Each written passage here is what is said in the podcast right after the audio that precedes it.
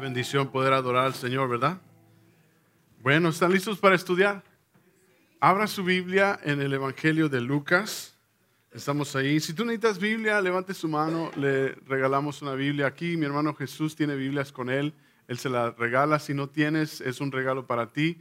Si se te olvidó, pues te la prestamos. Si quieres llevársela a alguien, son gratis. Amén. Llévese la palabra de Dios. Y le invito a que tome nota y abra su Biblia en el Evangelio de Lucas, en el capítulo 18, y estamos en la cuarta parte de este capítulo, vamos a concluir este capítulo, tenemos el verso 24 eh, al 43, ahí vamos a retomar, y yo quiero darle el título esta tarde, si usted le gusta tomar nota, le invito a que tome nota, lo escribe en la espalda del que está enfrente de usted, o en la frente de su esposo, su esposa, así no se le olvida, ¿no? Lo que es la palabra de Dios. Eh, en Lucas capítulo 18 estamos viendo aquí varios temas y vimos que los temas que Jesús nos está hablando aquí han sido acerca de la oración. Nos habló de la oración al principio del capítulo, de que la oración es un estilo de vida, de que es el respirar nuestro, que debemos estar orando, caminando en comunión con Dios. Y nos habló de la oración como un acto de humildad también, que nos acercamos a Él, porque Él es un Dios bueno, no un Dios, no un juez injusto, sino un Dios, un Padre bueno. Y luego también vimos la historia del joven rico. Y el Señor reta a este joven rico. Vemos que este joven tenía parte de la ley bien lista. Él, era bueno en la ley y tenía la parte de, relación con los demás, ¿no? El honrar a su padre, el, no matarás, el, no adulterarás. Tenía esa parte bien y Jesús lo reta con, con su palabra y lo que le hacía falta a este joven rico era una relación con Cristo, reconocer quién es Dios y que tú y yo podemos reconciliarnos con Él a través de una relación por medio del mediador que es Jesús. Amén. Y ahora vamos a estar aquí viendo que Jesús anuncia su muerte. Vamos a concluir ah, eh, esta historia del joven rico y, lo que el Señor va a enseñarle a sus discípulos. Va a aprovechar, porque recuerde que nos quedamos en que el joven rico, nos dice la escritura, que era joven, que tenía ah, ah, bastante, no era rico, y que era un principal del gobierno, que tal vez pudiera haber sido un principal del gobierno romano, tenía el posición y que le hizo una cosa, le hizo falta una cosa, tener una relación con Dios. Y que cuando Jesús lo reta, él se entristece, se queda muy triste y se va. Y fue un obstáculo todo aquello que él estaba haciendo y aferrándose. Eh, y vimos que precisamente a este joven rico Jesús lo reta con sus riquezas. Y tal vez a ti y a mí pueda ser otra cosa, no es es, necesariamente eh, las riquezas, puede ser nuestro orgullo, pueden ser nuestros hijos, pueden ser el trabajo, puede ser la profesión, puede ser eh, lo que sea. A veces hay obstáculo en que nos limita a nosotros hacerlo a un lado para ir delante de aquel que lo sustenta todo. Y Jesús le va a aprovechar esa oportunidad para enseñarle a sus discípulos, para enseñarlos a ti y a mí de cómo es que debemos de confiar en Él. Y va a anunciar su muerte. Jesús les viene diciendo a sus discípulos que va camino a Jerusalén a morir en la cruz. Y va a anunciar su muerte por tercera vez, ya les ha dicho varias veces. Y esta tercera vez, y vamos a ver ahí en el capítulo 18, verso, vamos a retomar desde el 23, y el título escríbalo, ahí le va. ¿Listo? Dios hizo lo imposible. Dios hizo lo imposible. El verso 23 retomamos, dice, y entonces él, oyendo esto, se puso muy triste, está refiriéndose al joven, porque era muy rico. Al ver Jesús que se había entristecido mucho, dijo, cuán difícil entrar, cuán difícilmente entrarán en el reino de Dios los que tienen riquezas. Porque es más fácil que pase un camello por el ojo de una aguja que un rico entre, entre en el reino de Dios.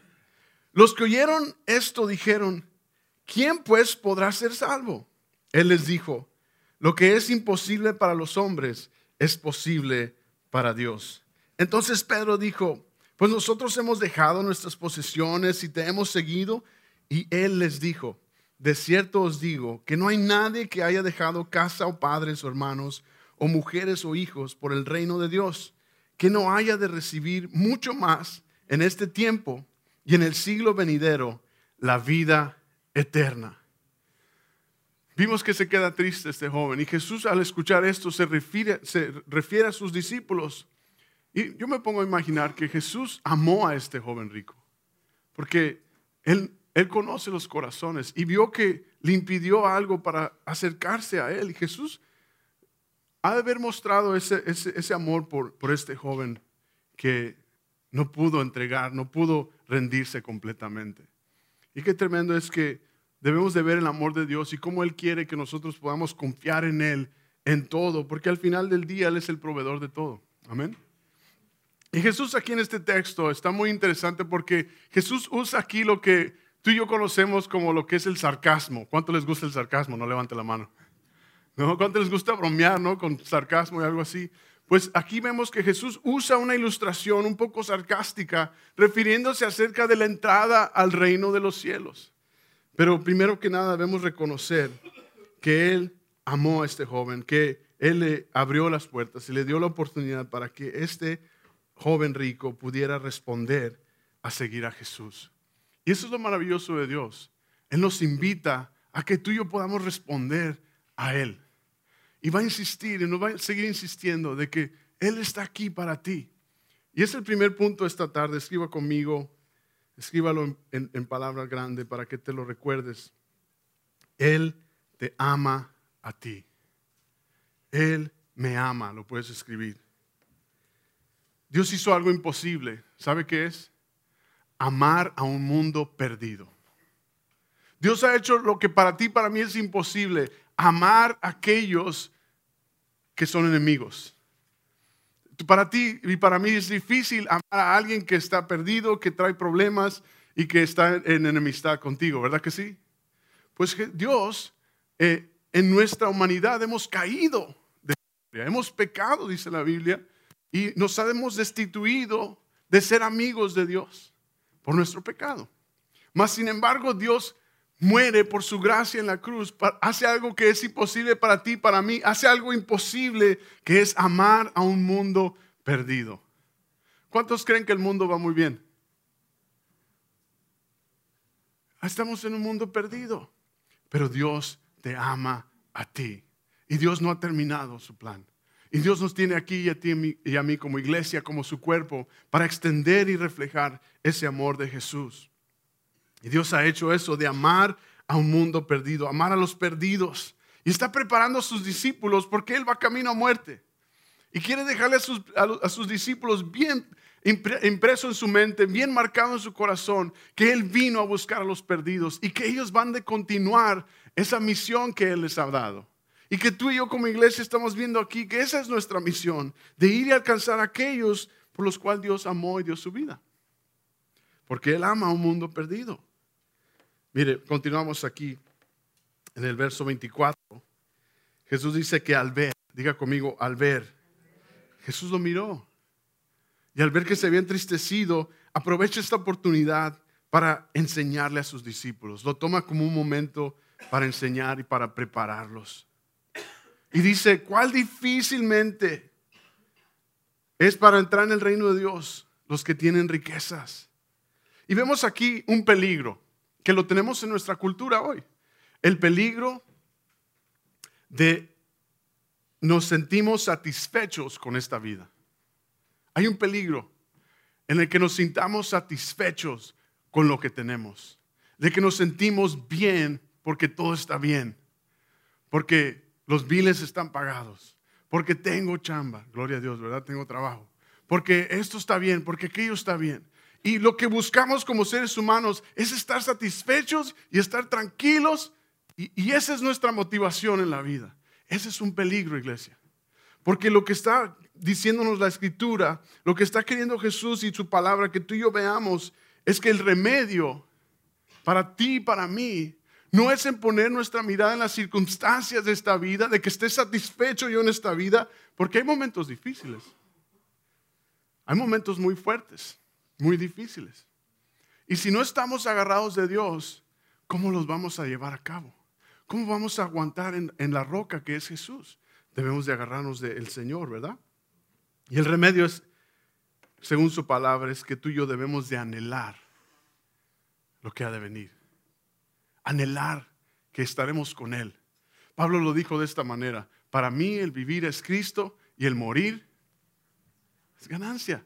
Es, pues voy a estar con el Señor. Pero el vivir es Cristo. El estar aquí es para Cristo. El satisfacerme aquí es al de conocer a Cristo. Amén. Entonces tú necesitamos la perspectiva correcta. El problema es que el mundo, el ser humano busca eh, estar satisfecho, estar con bien, estar en un lugar mejor, estar con la mejor oportunidad. Pero la realidad es de que debemos de anhelar nuestro tiempo con el Señor en la eternidad. Este es un tiempo pasajero. Es como si usted tuviera una cuerda larga y de toda esa cuerda, nomás 12 pulgadas es la vida aquí en la tierra. Comparado con la eternidad, la vida aquí en la tierra es nomás las 12 pulgadas de toda esa cuerda. Es un tiempo de preparación aquí en la tierra. Es un tiempo de hacer nuestra labor, de amar al Señor. Amén. Entonces, vio, eso ahí el Señor con este joven y lo, usó la oportunidad para enseñarle a sus discípulos de qué difícil es. Y luego usa una frase sarcástica, una frase cómica. Jesús era, de carácter liviano, eh, todo el mundo quería escucharlo, todo el mundo quería estar ahí con él. Las multitudes lo seguían, las multitudes buscaban escuchar al Señor, algunos para matarlo, algunos para seguirle y otros para ver qué tenía él que decir y que lo sanara. Y Jesús dice esta frase, y usted la ha escuchado, ¿verdad? La leímos, porque es más fácil pasar a un camello por el ojo de una aguja que entrar un rico en el reino de Dios. En otras palabras, es como, ¿ha escuchado usted el dicho que dice, ¿cómo se come un elefante? ¿Sabe usted cómo se come un elefante? De mordida a mordida. es difícil comerse el elefante completo de una mordida, ¿verdad? Es eso lo que hace el Señor, diciendo, haga de cuenta un elefante, un camello tratando de pasar por esa, esa aguja. En ese tiempo los rabís, los maestros de la palabra, los, los maestros judíos, usaban esta analogía. Era una analogía común para ellos. Era como la que le acabo de decir, cómo se come un elefante. O una, una, frase cómica y Jesús lo usa para hacerles entender que no se trata más que de la actitud del corazón y de qué es el obstáculo, qué tiene el reinado en tu corazón, qué necesitas tú rendir al Señor, porque Él es quien sostiene todo, Él es el proveedor de todo. Tú y yo tenemos la oportunidad de ir a trabajar y tenemos fuerzas y el respirar porque es la misericordia de Dios. ¿no? Él te dio esa oportunidad. Escribe el segundo punto aquí. Jesús hizo lo posible para que pecadores sean salvos. Él ha hecho lo posible para que tú y yo seamos salvos. Y surge esta pregunta ahí. ¿Quién pues podrá ser salvo? Le preguntan. ¿Quién pues podrá ser salvo? Le dicen al Señor. Y debemos de tú y yo entender que nuestra perspectiva correcta debe de ser la riqueza que es el conocer al Señor. Mire cómo lo pone Primera de Timoteo capítulo 6. Vaya conmigo en su Biblia, Primera de Timoteo capítulo 6, versos 9 al 10. Está en su pantalla, si usted lo puede seguir ahí. Y es referente a esto, a que puede ser un obstáculo las riquezas. Dice, ¿por qué los que quieren enriquecerse caen en tentación y lazo, y en muchas codicias necias y dañosas, que hunden a los hombres en destrucción y perdición, porque raíz de todos los males no es el dinero, ¿verdad? Dice, ¿qué dice? El amor al dinero, el cual codiciando algunos se extraviaron de la fe y fueron traspasados de muchos dolores. Lo que es imposible para Dios, Dios lo hace posible. Lo que es difícil para Dios, Dios lo va a hacer, difícil, ah, fácil. Lo que es imposible para, para ti y para mí, el Señor lo hace posible, perdón. La gracia de Dios es suficiente para que tú y yo podamos venir a Él. Ahora, no está diciendo el Señor que debe ser pobre para recibir salvación o para que puedas tú no tener obstáculo. Y viceversa, no está refiriéndose a que no puedes tener eh, bendición, que el Señor no te pueda hacer ah, en riqueza. Porque si fuera así, como vamos, a ver en el capítulo 19, ah, saqueo estaría excluido. Que vamos a ver que saqueo viene al Señor. o José de Arimatea, o Bernabé, o incluso Abraham, Isaac y Jacob, que tenían suficiente ganado y hombres y servidores a su disposición. El enfoque aquí es qué te detiene, qué es lo que te es, lo que estorba para que tú y yo podamos rendirle al Señor y seguirle a Él. Acompáñame ahí en el verso 28. En Lucas 18. Entonces Pedro dijo, he aquí nosotros hemos dejado todo, nuestras posesiones y te hemos seguido. Y él les dijo, de cierto os digo, que no hay nadie que haya dejado casa o padres o hermanos o mujer o hijos por el reino de Dios, que no haya de recibir mucho más en este tiempo y en el siglo venidero la vida eterna. Jesús está diciendo en otras palabras, sí, tendrán recompensa. Sí, claro que tendrán recompensa, pero hay ambas recompensas. Hay recompensa para el rebelde, para el que niega al Señor, para el que está en contra de Dios va a haber una recompensa. ¿Sabe cuál va a ser? El juicio, el castigo. Y Jesús está compartiendo las buenas nuevas porque hay recompensa para los que le siguen. Diga amén. Hay recompensa para los que le buscan a Él. Y no se está refiriendo específicamente de riqueza. Se está refiriendo porque muchas veces en esta vida vamos a recibir provisión y vamos a recibir en tiempos difíciles que vamos a recibir paz, amor, vamos a recibir ser aceptados por Dios. Para mí esa es una gran recompensa. Amén. Escriba el siguiente punto. Él nos recompensa en su gracia. Él nos recompensa en su gracia. Jesús les dice, de cierto los digo, claro que sí, mucho más recibirás. Ahora, sus discípulos dejaron todo y tuvieron que sufrir por Cristo.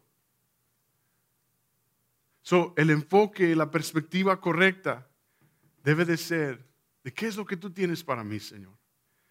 No hay nada que tome el lugar de Dios en mi vida. No hay nada que tome el lugar en el que pueda limitarme a acercarme a ti, Señor. Entonces la pregunta es para nosotros hoy, ¿qué te detiene? ¿En qué te estás aferrando?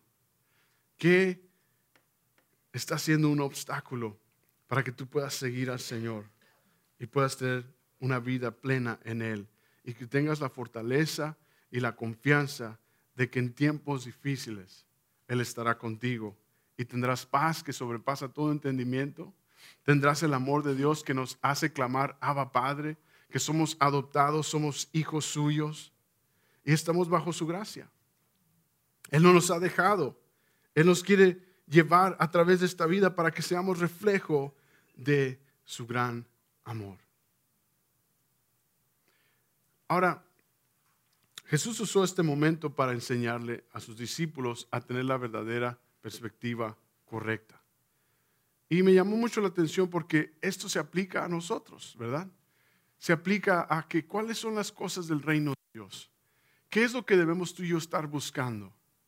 ¿Verdad? es esto, reunirnos, estudiar su palabra, equiparnos, porque la tarea empieza saliendo de aquí, después de estas cuatro paredes, en el estacionamiento, ¿no?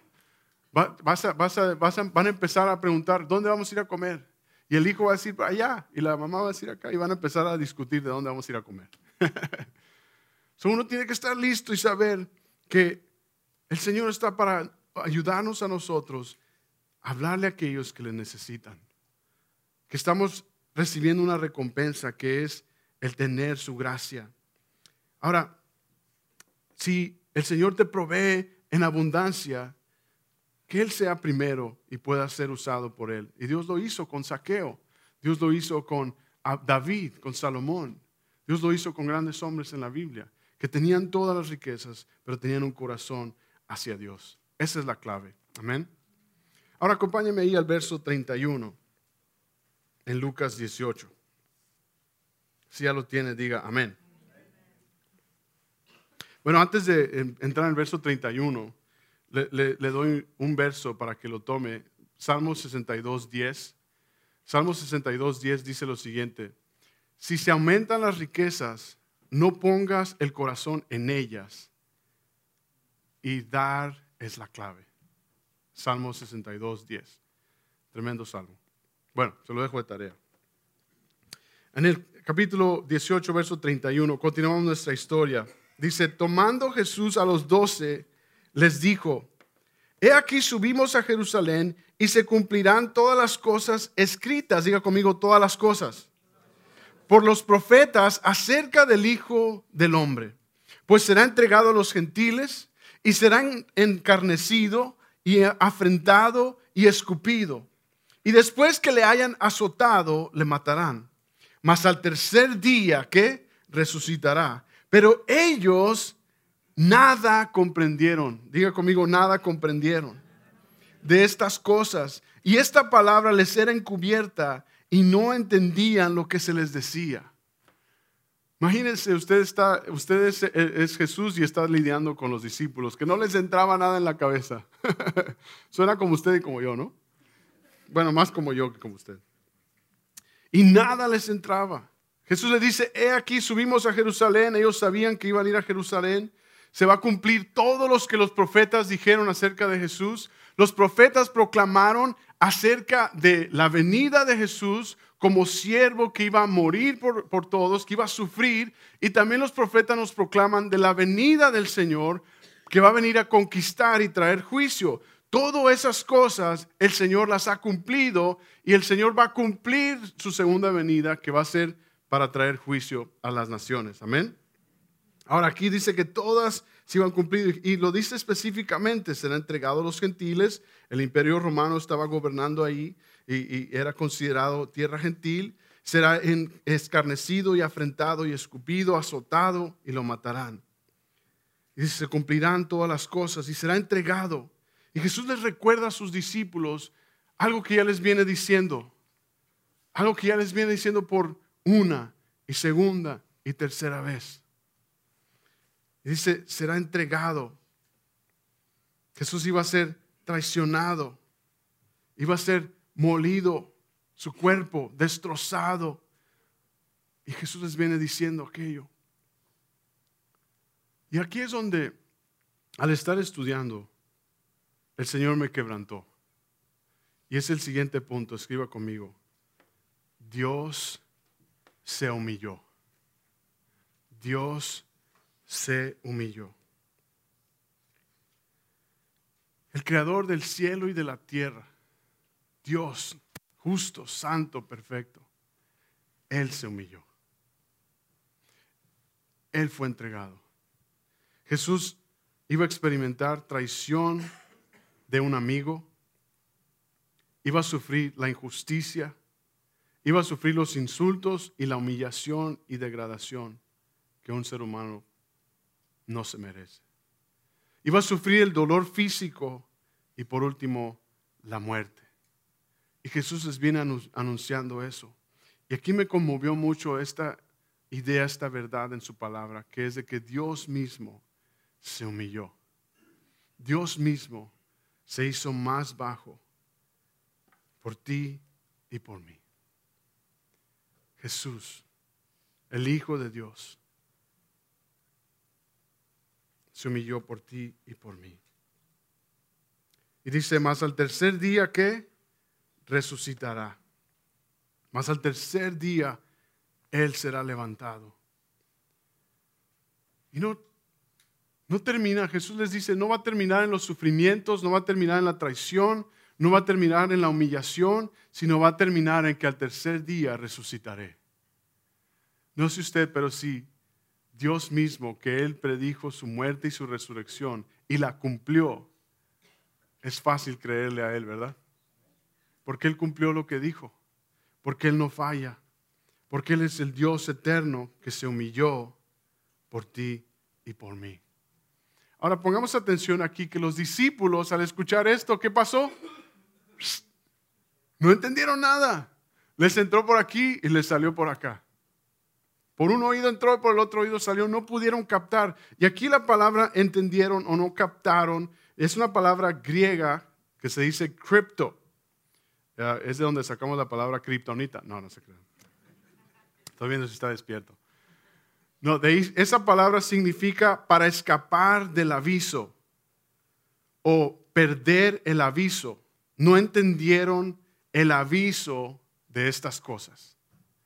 No captaron la idea, no entendieron lo que Jesús les estaba diciendo. Ni estando cerca de él, ni Jesús diciéndoles, no pudieron ellos entender. Se les escapó el aviso. Ahora, ¿por qué? ¿Por qué si están caminando con Jesús no pudieron captar? Esta pregunta surge, ¿por qué no captaron? Estaban ahí enfrente con el Señor. Como si hubieran estado desconectados, como si no hubiera, como si hubieran estado ciegos a esa realidad que Jesús les estaba diciendo. ¿Sabe por qué? Y vamos a ver aquí, porque ellos estaban enfocados en sus propias circunstancias. Estaban enfocados en su propia situación. Jesús en Lucas capítulo 9, verso 21 y 22 les advirtió, les avisó acerca de esto, que los líderes religiosos lo iban a torturar, iba a ser asesinado y que iba a resucitar al tercer día. Por segunda vez, les dice en Lucas capítulo 9, verso 43 al 45, les dice y les agrega más detalles que él será traicionado por uno de, los suyos. Y aquí les vuelve a decir, les dice, será entregado por los romanos, será entregado por los gentiles y va a suceder así como los profetas lo declararon. Ahora, sumerjámonos en el tiempo del ahí en el tiempo de los judíos.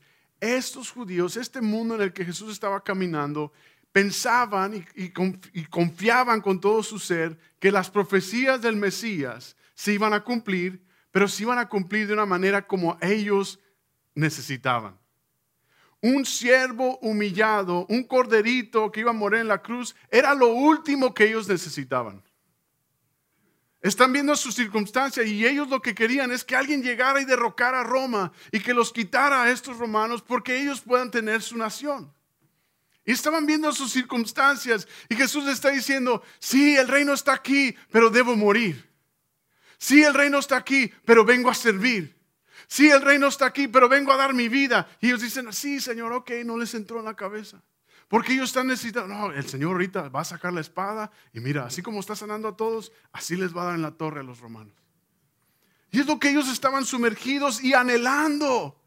Estaban anhelando que el Mesías llegara victorioso. Y sí, ambas de esas profecías se cumplirán, pero se debía de cumplir al revés.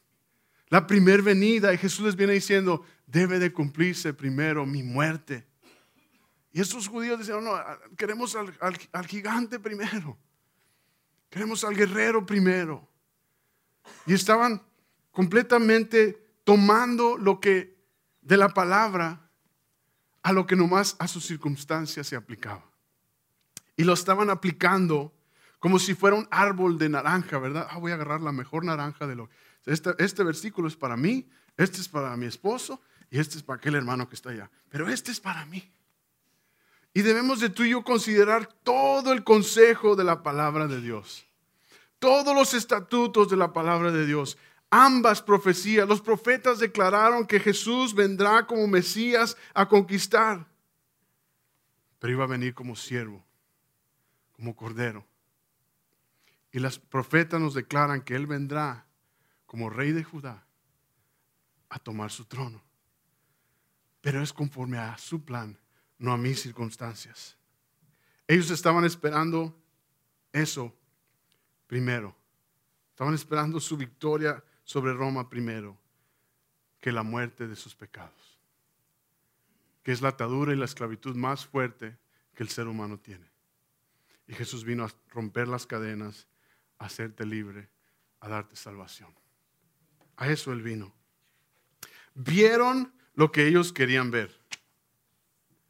Vieron lo que ellos les, les aplicaba en sus vidas. Escriba este siguiente punto. Necesitamos el consejo completo de la palabra de Dios.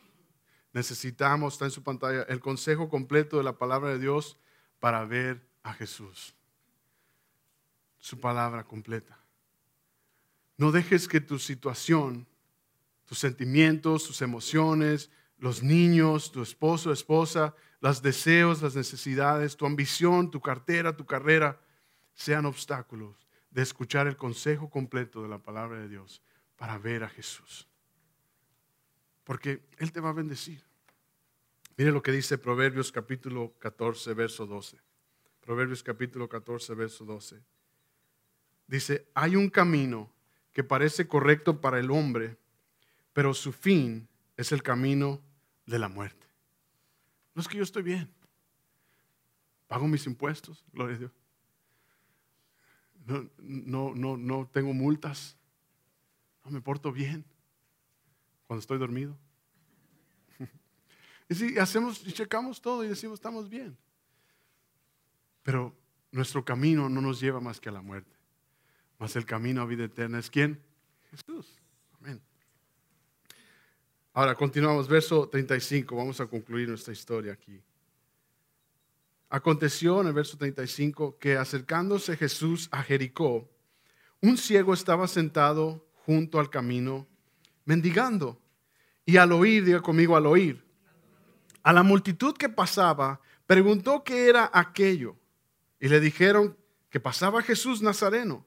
Entonces dio voces, subraya ahí, dio voces, diciendo, Jesús, hijo de David, ten misericordia de mí. Y los que iban delante le reprendían para que se callase.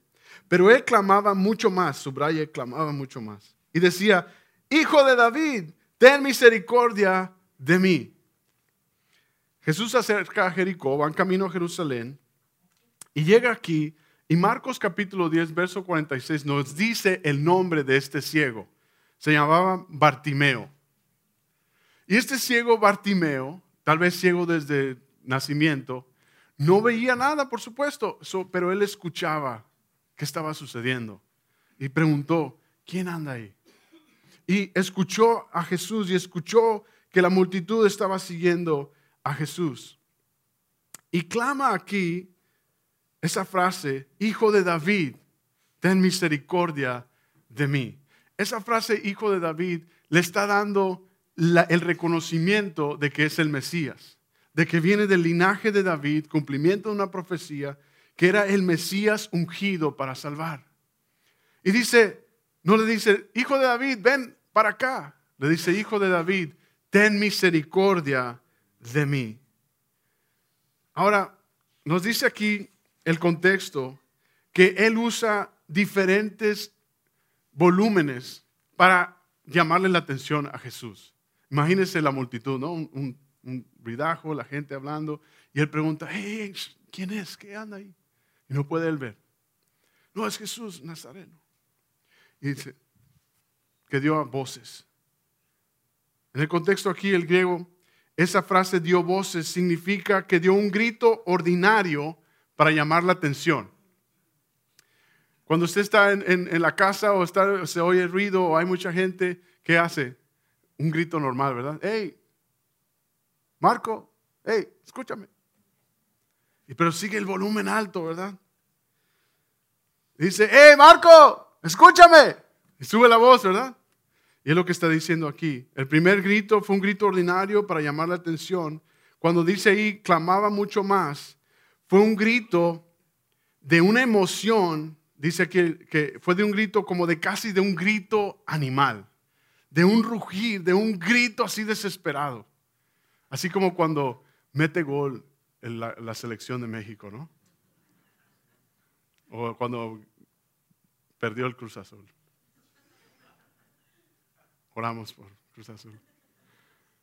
Y un grito de animal, un grito fuerte, un grito desesperado. Dice, hijo de David, ten misericordia de mí. Y llamó la atención de Jesús. Ahora recuerde, Jesús va en camino a Jerusalén y va a la multitud y Jesús dice, debemos subir, le dice a sus discípulos, debemos llegar ahí. ¿Y sabe qué va a hacer el Señor? Se va a detener. Mire lo que dice el verso 40. Jesús entonces, deteniéndose, mandó traerle a su presencia. Y cuando llegó le preguntó diciendo, ¿qué quieres que te haga? Le dice Jesús. Esta frase le dice, Señor, que reciba la vista. Ahí me quiero detener. El contexto aquí en esta historia me dice que este ciego reconoció varias cosas. Reconoció que Jesús era hijo de David. el Mesías. Reconoció que él necesitaba su misericordia, que era un pecador. Y por último, por último reconoce, le dice en otras palabras, Jesús, que Jesús le dice, ¿qué quieres que te haga? ¿Qué necesitas? Y él le dice, déjame verte, Señor. Déjame verte a ti. Déjame verte a ti, Jesús. Dice que reciba la vista, que pueda yo verte a ti, Señor. Y me encanta que el corazón de este ciego Bartimeo era de ver a Jesús, de ser sano. Y le dice, ¿qué quieres que te haga? Y tuvo esa fe para decirle, déjame verte, Señor, déjame ver, dame la vista, estando cerca de él. Jesús le dijo, recíbela. Has tenido fe. Tu fe te ha salvado. ¿Y qué pasó? Dice, y luego vio y le seguía glorificando a Dios. Y todo el pueblo, cuando vio aquello, todo el pueblo, diga conmigo, todo el pueblo, cuando vio aquello que hizo, dio alabanza a Dios. Jesús se detiene de su viaje en la multitud, escucha a este ciego, le da la vista y le responde su súplica de misericordia. En Santiago capítulo 4, verso 2, tome nota, Santiago capítulo 4, verso 2, nos habla acerca de eso, de pedir con fe y de que no tenemos porque no sabemos pedir, porque no pedimos bien. Y vemos el ejemplo de Bartimeo, que primero que nada él pide perdón, él pide al Mesías, ten misericordia, y el Señor en su fe lo sana. El Señor en su bondad lo sanó. Ahora, tú y yo debemos de traer nuestras necesidades a Él y encontrar una confianza y una dependencia para seguirle. ¿Qué te está limitando de verlo a Él? ¿Qué te está cegando de ver al Señor? ¿De qué necesitas que Dios te abra los ojos para que puedas verlo y seguirlo y glorificarle y que otros también le glorifiquen? Dice, Señor, que reciba la vista. Y Jesús le dice, recíbela, tu fe te ha salvado. Mire lo que aprendemos de la fe de Bartimeo. Puede usted tomar nota. Entendemos que fue la fe lo que Jesús quería. Fue fe lo que Jesús quería. Confianza en Él. Ahora también vemos que fue por la fe que sabía que Él era un pecador. Por fe, tú y yo necesitamos reconocer que somos pecadores y que necesitamos un Salvador. También por fe en Jesús necesitamos acudir a Él. Llamó a gran voz, le dio voces y luego clamó en gran voz, Jesús, ven, ten misericordia de mí. Y Jesús se detiene y se acerca a Él. ¿Sabes que Dios se detiene a escuchar tu oración, a escuchar tu clamor? Él tiene tiempo para cada uno de nosotros. Y fue por su fe que él pudo ver. Escriba conmigo el último punto. Debes anhelar, ver y seguir a Jesús. Que ese sea el anhelo. Termina el verso 43. Y luego vio y le seguía y glorificándolo a Dios. Que nuestro anhelo sea ver y seguirle. Fue lo que obstaculizó, lo que detuvo al joven rico. Seguirle a Él, verlo a Él. Y es lo que a nosotros debemos de aprender de este ciego. Dijo, Señor, déjame verte a ti. Déjame estar con la vista, déjame verte, déjame verte, que pueda ver. Ahora, en unas semanas de aquí, Jesús va a morir en la cruz. Y Bartimeo lo va a ver morir a su Salvador. Va a poder ver la grandeza de su Mesías, el Dios que se humilló para traernos salvación.